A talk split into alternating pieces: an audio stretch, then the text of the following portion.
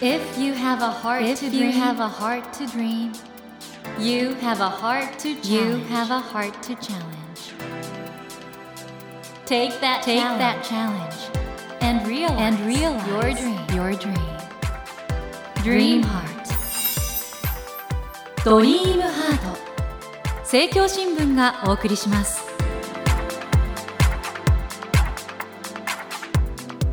皆さんこんばんは 茂木健一郎です。東京 FM のスタジオから全国38局ネットでお送りしています。ドリームハート。この番組は日本そして世界で活躍されている方々をゲストにお迎えしてその方の挑戦にそして夢に迫っていきます。今夜のドリームハートなんですけれども内容を変更しまして昨年末にお送りしてリスナーの皆さんに好評でした。こちらの企画茂木健一郎のお悩み相談室。をお送りしていきます。このドリームハートには毎週番組をお聞きの皆さんからたくさんのメッセージをいただきます。いつもありがとうございます。今夜はそんな皆さんから寄せられたお悩みやご質問に私茂木が一つ一つ丁寧にお答えしていきたいと思います。いつもの番組とは少し雰囲気を変えてお送りしていきますよ。まあある意味ではリスナーの皆さんがゲストというような言い方もできるかもしれませんね。今夜も最後までどうぞお付き合いください。ドリームハート。ではまずこちらのメッセージから東京都にお住まいのラジオネームボノボノボさんです。茂木さんはじめまして。茂木さんに質問ですが挑戦する時のプレッシャーや不安を軽減する方法って何かありますか？私は仕事で日々自分の中の不安感と戦っているので何か良い解消法などあれば教えていただけるとありがたいですということなんですけどまずボノボノボさん仕事でね日々プレッシャーとか不安と戦うっていうのはこれは素敵なことではないでしょうかね。僕いろんな人にお話伺うと仕事がついルーティンになっちゃったり変わり映えがしなかったりそんな中でねむしろチャレンジとかそういうことがなくなっていっちゃってるっていう人も多いんでそんな中ではボノボノボさんはおそらくいろいろ新しいことに挑戦しているのかなと毎回毎回新しい学びがあるんで脳が強化学習というメカニズムを通して成長していけると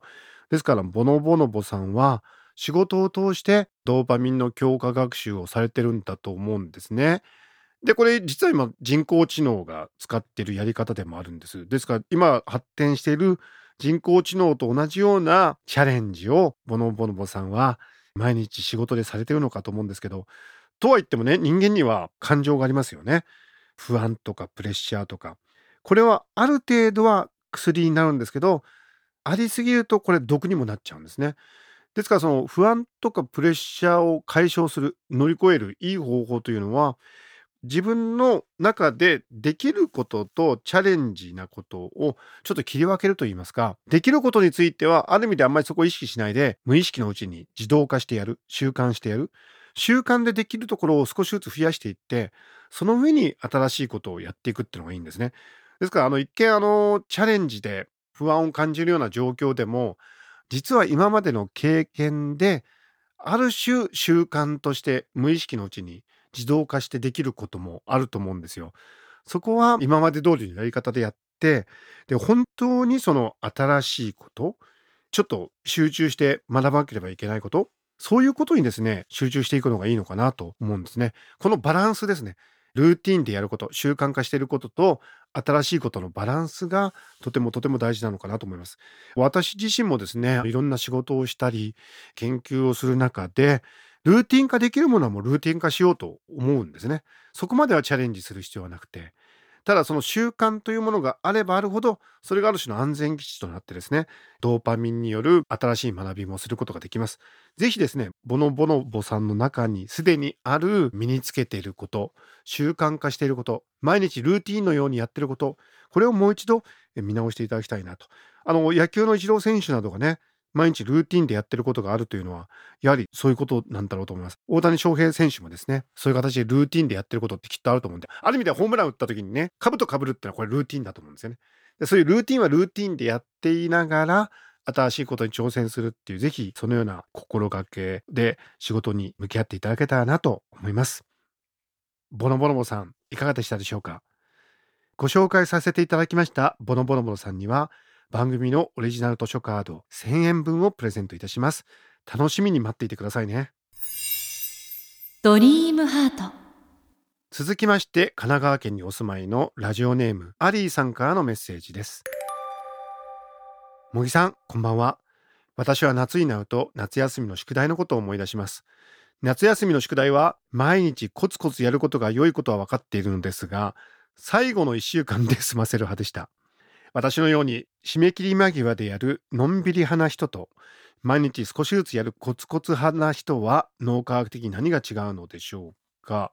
はい、これは前頭葉の使い方なんですけれども、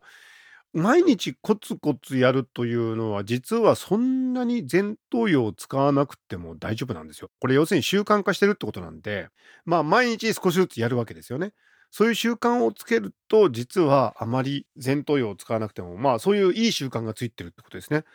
一方その間際にやるという方ですね。これは前頭葉の使い方としては実は微妙なんですね。それまでの夏休みの前半から半ばにかけては計画的にやってないって意味においては前頭葉を使ってないんですけども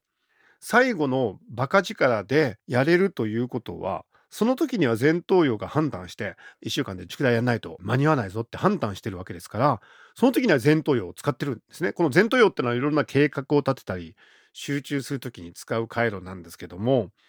この最後に間際でやるというタイプの方は惜しいんですよ。そこから一歩進んで最後の1週間で集中してやるのを最初の1週間でやっちゃうとかそういう風に脱皮していただけるとですね大変大変人生前倒しの計画実行人間になることができます。僕もですね小学校の時に最初は意外と間際でやるタイプだったんですけどある時はっと気づいて前倒しでやっちゃおうと思ってやるようになっていったんですだんだん。そうするとですね夏休みの後半とかになるとちょっと余裕があるじゃないですか。でその分なんかちょっと前向きになれるというか次のことやってみようかなと思ったりできるようになるんですね。なのであの時間に追われるか時間をリードするかってこの発想の差なんですよ。で時間に追われてしまうと結局その前頭葉の計画とか集中する回路を使う機会が失われてしまうんでこれあの夏休みの宿題だけじゃないんですけども人生のねいろいろやんなくちゃいけないことってあるじゃないですか。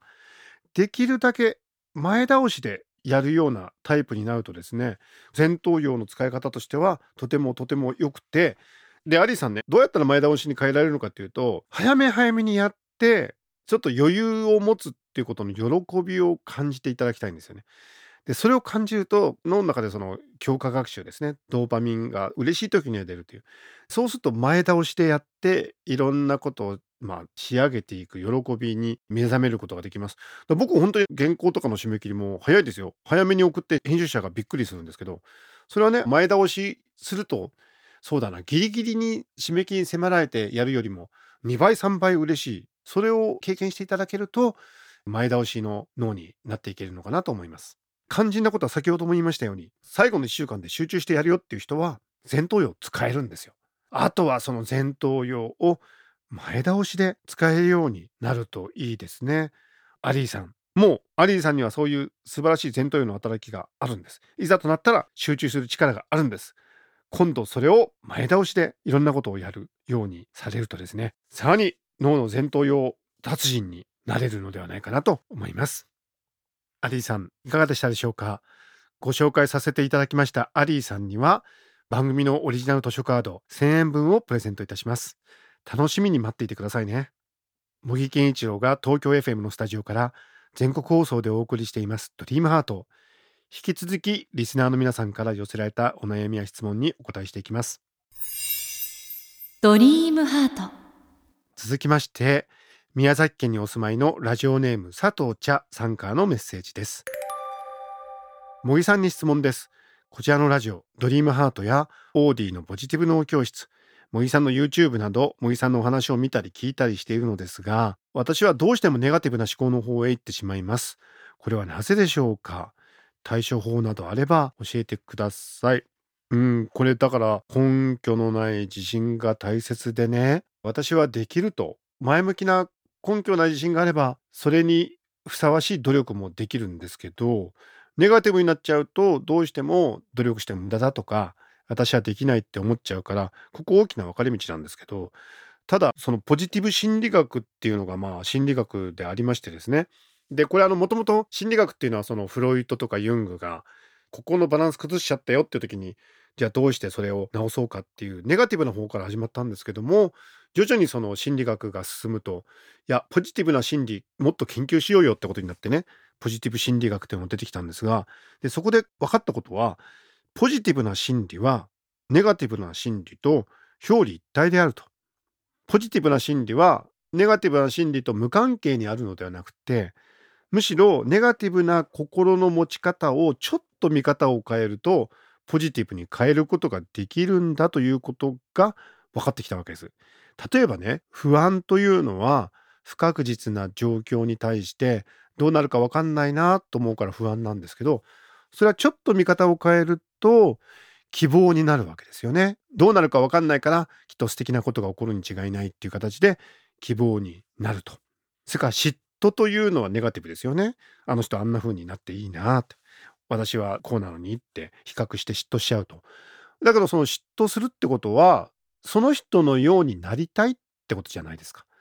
本当は自分もそうなりたいとか自分も成長したいというポジティブな気持ちのすぐそばにネガティブな嫉妬という感情があるわけですよね。まあそういうことがポジティブ心理学の研究で分かってきたんですけれどもですから佐藤茶さんもですねネガティブな気持ちがあるということはですよ佐藤茶さんの中にポジティブな気持ちもあるということなんですよ。ポジティブな気持ちの目があるということなんですよ。ですので、これからぜひね、もし不安というネガティブな思考になった場合、不安を感じてるってことは、どうなるか分かんないことがあるわけでしょ？じゃあそのどうなるか分かんないことで、どうなったら嬉しいのかなとか、どうなったら自分にとって幸せなのかなって考えていただいて、そしたらじゃあそれを少しでも実現するにはどうすればいいんだろうっていうふうにちょっと発想を変えていただく。嫉妬した場合には、え、なんで私あの人羨ましいんだろうとか、そういうふうにちょっと見方を変えていただけると自分が本当に欲しいものが分かってきます。そういう形でねネガティブな自分の心の近くにあるポジティブな気持ちの目をぜひ見つけていただいてそれをね伸ばしていただきたいなと思うんですね。実はねネガティブな気持ちになっている時っていうのは人に相談して聞いてもらうのも一つのやり方なんです。えー、今相談していただいてますけどもこのようなのも一つのやり方なんですね。で、なんでかっていうと、他人っていうのは自分にとっての鏡になります。ですから、ひょっとしたらネガティブな気持ちについて他人と話している時にその人の受け答えとかあるいはその時の佐藤茶さん自身の心の動きでそうか私の中には実はこんなポジティブな気持ちもあったんだだネガティブな思考は実はポジティブな思考のすぐそばにあったもんなんだっていうふうに気づけるかもしれませんよね。ぜひ自分の中にあるポジティブな目に気づいていただきたいなと。ネガティブな思考が強い人はその分ポジティブな思考も強い。それだけ目があるんです。それをぜひ大きく花まで育てていただきたいなと思います。佐藤茶さん、自分の中のポジティブを見つめ直していただけたら嬉しいなと思います。佐藤茶さん、いかがでしたでしょうか？ご紹介させていただきました佐藤茶さんには番組のオリジナル図書カード1000円分をプレゼントいたします。楽しみに待っていてくださいね。Never let go of that dream. Never forget Never that to 茂木健一郎が東京 FM のスタジオから全国38局ネットでお送りしてきました「ドリームハート。今夜は茂木健一郎のお悩み相談室と題しまして番組に寄せられましたリスナーの皆様のお悩みやご質問にお答えしてきました。いかがでしたでしょうか？僕はその悩むことができるっていうのはそれだけねいろいろ成長できる可能性が高いことだと思うんです。ですから悩みが大きな人ほど、まあ、夢も大きいしいろいろ疑問に思ってることがたくさんある人ほどそれだけたくさんの幸せの種もあるのかなと思うんですよね。ですのでこのお悩み相談室に寄せていただいているご質問をですね読むたびに逆に僕はあの皆さんの可能性を感じます。人間なのって面白いですよね。ネガティブな近くにポジティブがあるし不安の近くに希望があるしそういう素晴らしい人間の脳についてねこれからもこの番組を通してそして皆さんとのいろんなやり取りを通してですね探っていきたいなと思っております。今夜番組でご紹介したようなメールを引き続きお待ちしております。どんなことでも良いのであなたのお悩みやご相談ご質問などお寄せくださいね。今夜お答えできなかったメールは音声アプリオーディで配信中の茂木健一郎のポジティブ脳教室でお答えしていきます。ぜひこちらも聞いてみてくださいね。さて来週からは通常のドリームハートに戻ります。ゲストは落語家の立川志らくさんをお迎えします。来週もどうぞお楽しみに。それではまた土曜の夜10時にお会いしましょう。ドリームハートお相手は森健一郎でした。ドリームハート。政教新聞がお送りしました。